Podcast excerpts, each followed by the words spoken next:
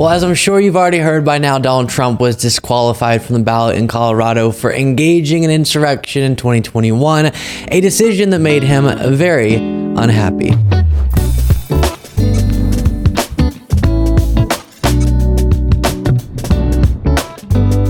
Well, the big news yesterday was that the Colorado Supreme Court ruled Donald Trump will be removed from the ballot in the state of Colorado, a decision that will undoubtedly be challenged up to the United States Supreme Court to make the ultimate decision. Uh, regardless, super significant and historic. Of course, the lawsuit that was brought that led to this made the case in the Colorado Supreme Court has now agreed that Trump engaged in insurrection or provided aid or comfort to insurrectionists on and around January 6, and Section 3 of the 14th Amendment bars an individual from holding office if, while previously in office, they did such a thing. We've looked at that specifically many, many times in the past. It seems pretty clear and simple that indeed Trump did the things that the Constitution says you can't do. And now we have this historic decision confirming that. And a couple things to note before showing you Trump's response to this news. Number one, this is just in the state of Colorado, which Biden is going to win anyways. But number two, if the Supreme Court of the United States agrees with the Colorado Supreme Court, then this could lead to a huge impact on the 2024 election. I'll talk more about that in a little bit we'll also get to later in this segment. Just warning you, uh, some moments from a speech Trump delivered last night in Iowa. But first, here is Trump on Truth Social after the news broke. And I'll note for our podcast listeners, everything I'm about to read you is in all caps. What a shame, he says, for our country. That's the first one. Then he writes Biden should drop all of these fake political indictments against me, both criminal and civil, which Biden doesn't have the power to do. Every case I'm fighting is the work of the DOJ and White House. No such thing has ever happened in our country before. Banana Republic, question mark, question mark, question mark, election interference. And then finally, he says, a sad day in America. So there we go. Very, very upset. But just like his criminal cases, this is just the law, the Constitution being upheld. And here was former conservative judge Michael Luttig responding in a much more reasonable fashion than what I just read to you uh, to the big news. Uh, as uh, our country's preeminent constitutional scholar, uh, Laurence Tribe, and I said in our uh, August uh, 2023 article in the, the Atlantic about the 14th Amendment, the, this is the most pressing constitutional question of our, our times, and it, it will be a test of America's commitment uh, to its democracy, to its constitution, and to the rule of law uh, for all the reasons that, that uh, are coming to the forefront uh, this morning, uh, Joe and Mika. Uh, yesterday's decision, as Mika said, was a historic constitutional decision. Arguably, when it's decided by the Supreme Court, it will be the single most important constitutional decision in, in, in all of our history. Uh, yesterday's decision by the Colorado Supreme Court was, was uh, masterful. Uh, it, it, was brilliant, uh, and uh, it is an unassailable interpretation of the 14th Amendment, Section 3's disqualification clause, and an unassailable decision that the former president is is uh, disqualified from uh, the presidency uh, because he uh, conducted, uh, engaged in, uh, or aided or supported an insurrection or rebellion against the United States Constitution. So there it is, and. By the way, it was independent and Republican voters that brought this case. You also have conservative scholars and legal experts like Michael Luttig saying this is the correct interpretation of the Constitution. So, this nonsense idea that this is some Biden or liberal ploy to make Trump uh, lose the 2024 election is nonsense and silly. This is a matter of upholding the Constitution. No matter how much supporters of Trump will scream otherwise, Donald Trump tried to block the peaceful transfer of power to keep himself in the White House through all the schemes we've talked about extensively in the past. And then when all of those potentially illegal schemes didn't work, he incited an insurrection that sought to block the certification of Biden's win. The courts are now getting to weigh in on how the Constitution deals with a president who did that. This is about Donald Trump versus the Constitution, not Donald Trump versus the left. And here is some of Maggie Haberman's response on CNN. I mean, that's pretty fascinating that this historic ruling kicking him off the ballot has just come out. And obviously, they're going to appeal it. But I mean, Maggie, he started almost immediately fundraising off of it. So they think it's going to ultimately benefit them. Yeah, I mean, listen, I don't think that he wants to be, I don't, I don't think they want the Supreme Court to uphold the decision, right? That, and that is uh, obviously within, within the realm of the possible, although they don't think that that's the likeliest scenario, because if that happens, I mean, to Ellie's point, you are going to see people in other states trying this anyway. And if the Supreme Court does that, it's he'll get kicked off the ballot almost everywhere. Um, but they do see at least short term political advantage, and everything with Trump right now is a is a game of inches toward getting to the next benchmark. So you heard her note there that if the Supreme Court agrees with the Colorado Supreme Court, then what could potentially happen would be a game over scenario for Trump. Other lawsuits are currently working their way through the courts in other states. And if the Supreme Court shows that it agrees with disqualifying Trump, which seemed because of all the conservative justice unlikely, but we'll see, then you could eventually see similar rulings relating to other states. And of course, we'll be watching those more consequential swing states. That's where movement on this issue has to happen to make a difference in the election because, again, Colorado was going to go for Biden. Anyways, now a couple of things I want to say before showing you moments from a speech Trump delivered last night, right around when this news broke, but he didn't address it on stage.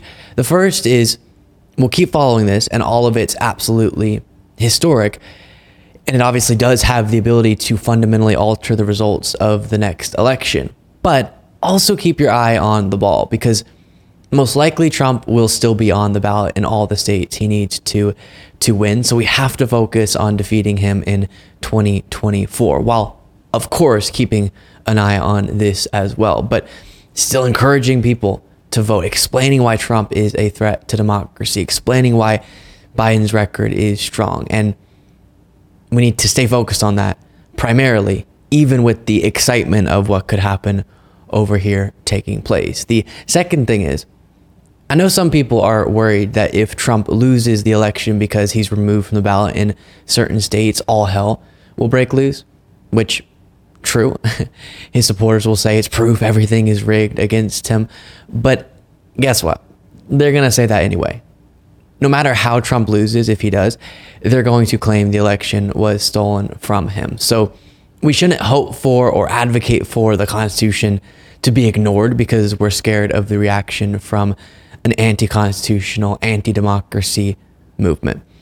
With that being said, speaking of anti democracy, here is Donald Trump speaking in Iowa. The first moment is sort of hilarious. Trump tries to take credit for the good economic conditions right now. And I heard somebody today say, uh, one of these genius analysts, the stock market's good, the rich get richer, but the stock market's good because they think Trump is going to win the election. And I believe that's true. And whatever good they have right now is the fumes of what we left them. It's coming off the fumes of what we've left them. But the stock market is good because a lot of people think we're going to win the election. So that's an interesting. Uh, an interesting fact. I felt that, but I didn't want to say it, but I think we will say it. So, this is something he's been doing lately. For the longest time, he just said the economy was horrible, right? Biden destroyed the economy. But now that unemployment has been lower for longer than we've seen in decades, job growth has been unbelievable, inflation is down, GDP growth is up, and the stock market's breaking records. He's saying it's because of him. Anything good is because of him, but also it's still ultimately bad, which of course is ridiculous he handed Biden a terrible economy in the middle of the COVID crisis, and then Biden took it from there to where we are now. But nobody seems to give him any credit. and by the way, it's true that those, as he mentioned, at the top of the economic ladder have disproportionate ownership of the stock market. But I didn't hear Trump making that point or complaining about that when he was bragging about his stock market numbers when he was president. Then you have Trump in this next moment insisting he is not cognitively impaired while being seemingly unable to say cognitively. The only reason I corrected is I'll say, he didn't know his name. He didn't know his name. He must be cognitive. You know? Don't forget, I do most of this stuff without teleprompters. They do. Biden. Oh, can we play just this part one more time? Cognitive. Cognitive. and then he goes, and don't forget, they, they're on teleprompter. It doesn't finish his sentence. Cognitive. Very cognitively strong there, as you can tell. And then finally, here's him saying he's never read Mein Kampf, despite him now repeatedly, nearly quoting it in his speeches. It's crazy what's going on. They're ruining our country. And it's true. They're destroying the blood of our country. That's what they're doing. They're destroying our country. They don't like it when I said that. And I never read Mein Kampf. They said, oh, Hitler said that in a much different way. No, they're coming from all over the world, people all over the world. We have no idea. They could be healthy, they could be very unhealthy. They could bring in disease that's going to catch on in our country, but they do bring in crime. But they have them coming from all over the world. First of all, we don't believe you. Second of all, the issue really isn't whether or not you read Mein Kampf. The issue is you dehumanizing people in a way that is so severe it directly mirrors Hitler's rhetoric, highlighting how dangerous it is. I came across a segment that Jake Tapper did on CNN about Trump's now consistent echoing of Mein Kampf in his rhetoric about migrants. The phrase that really exemplifies this is Trump saying that migrants are poisoning the blood of America just disgusting. And you'll see Tapper make the specific comparison to Hitler's rhetoric in the clip I'm about to play for you. But it's important that we don't just move past this. Okay, well, this is a normal part of politics now. He's saying this all the time. Just like what we talk about with the ways in which Trump threatens democracy, and we can't normalize those facts. Same thing applies here. It has to be constantly and consistently called out. Alarms have to be going off until after election day in 2024. Otherwise, we're going to end up with an authoritarian president.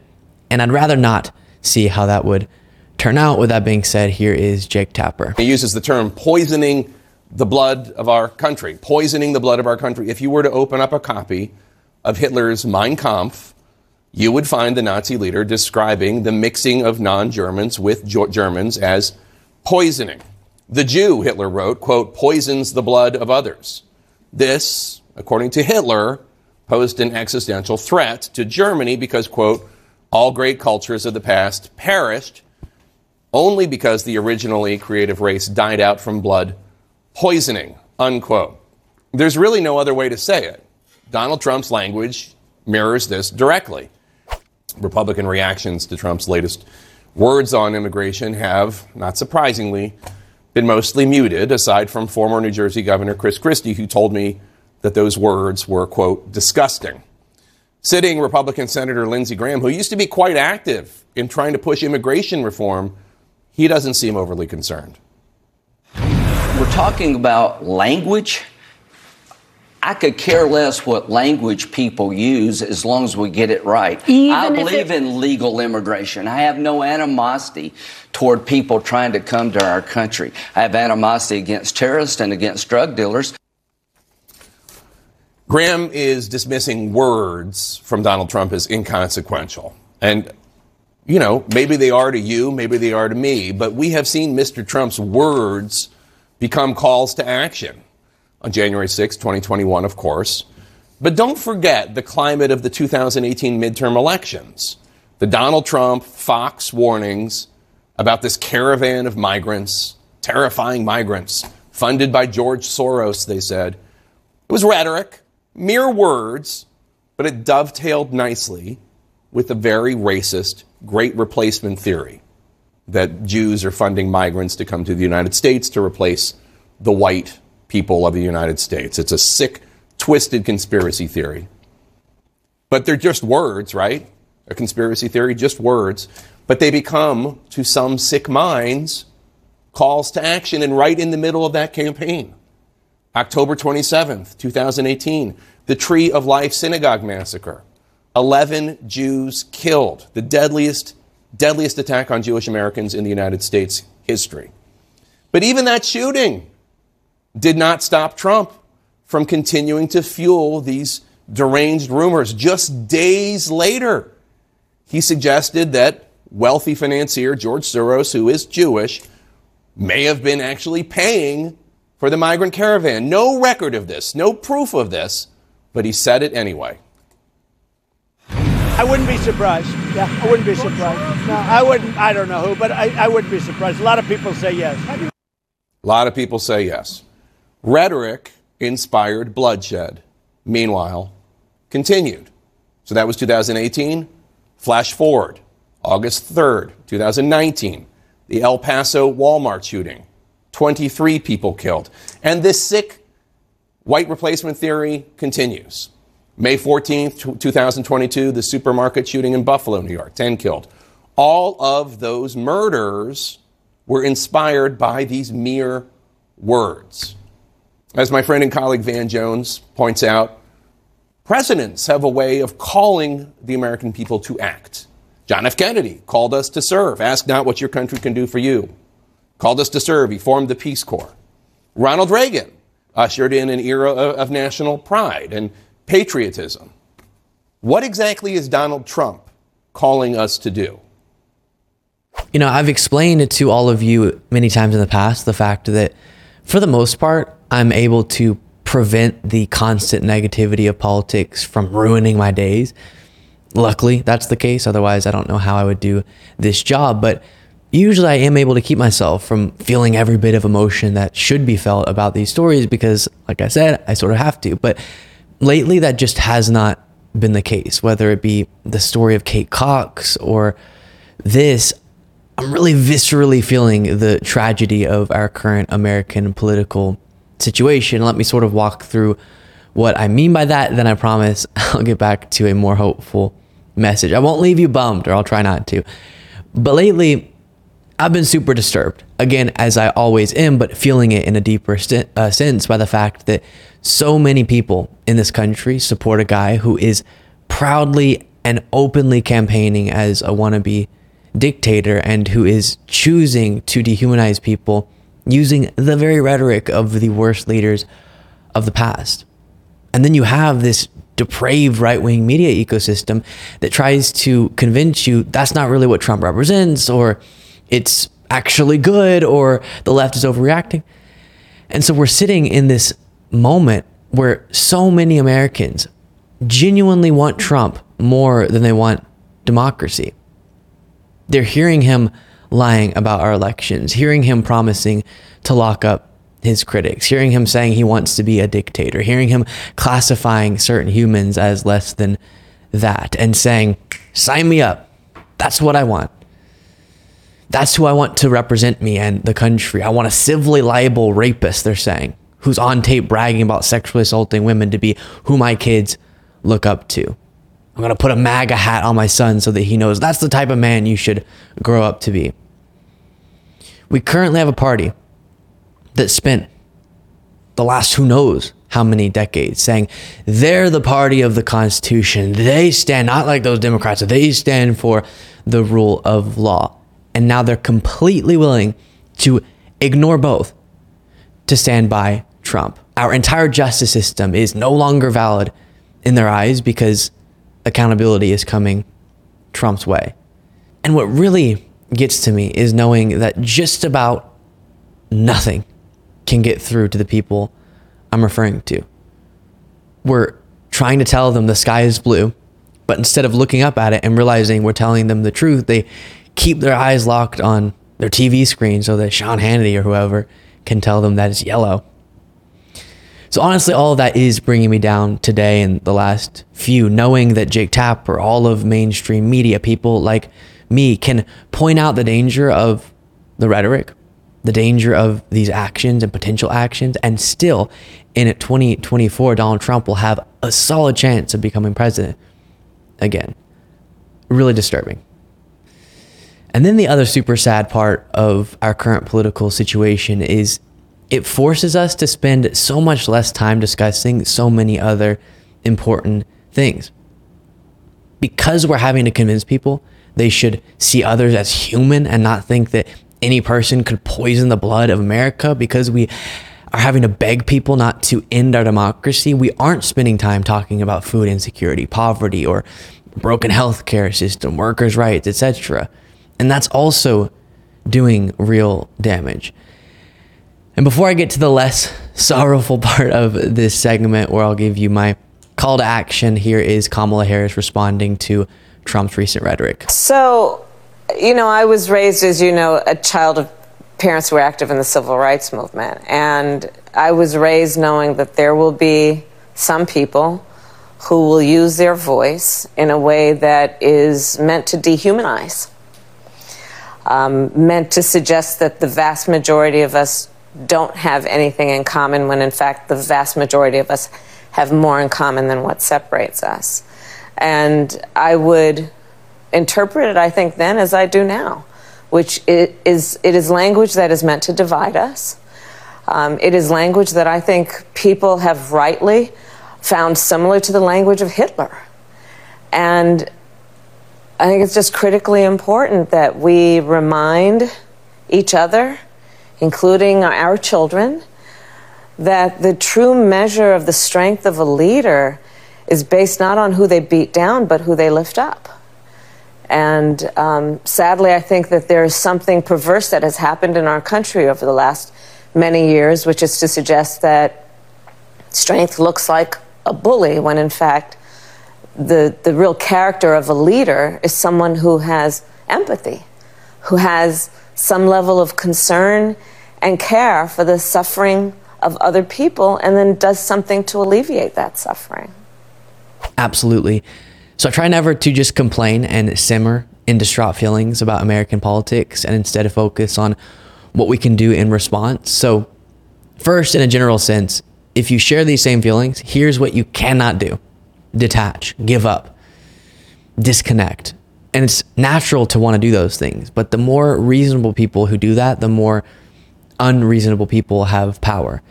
And so, my message for, and I'm inclined to say the left, but it's not just about the left, any pro democracy, pro normal, non MAGA people out there, my request to you is number one, of course, vote, vote, vote, vote, obviously.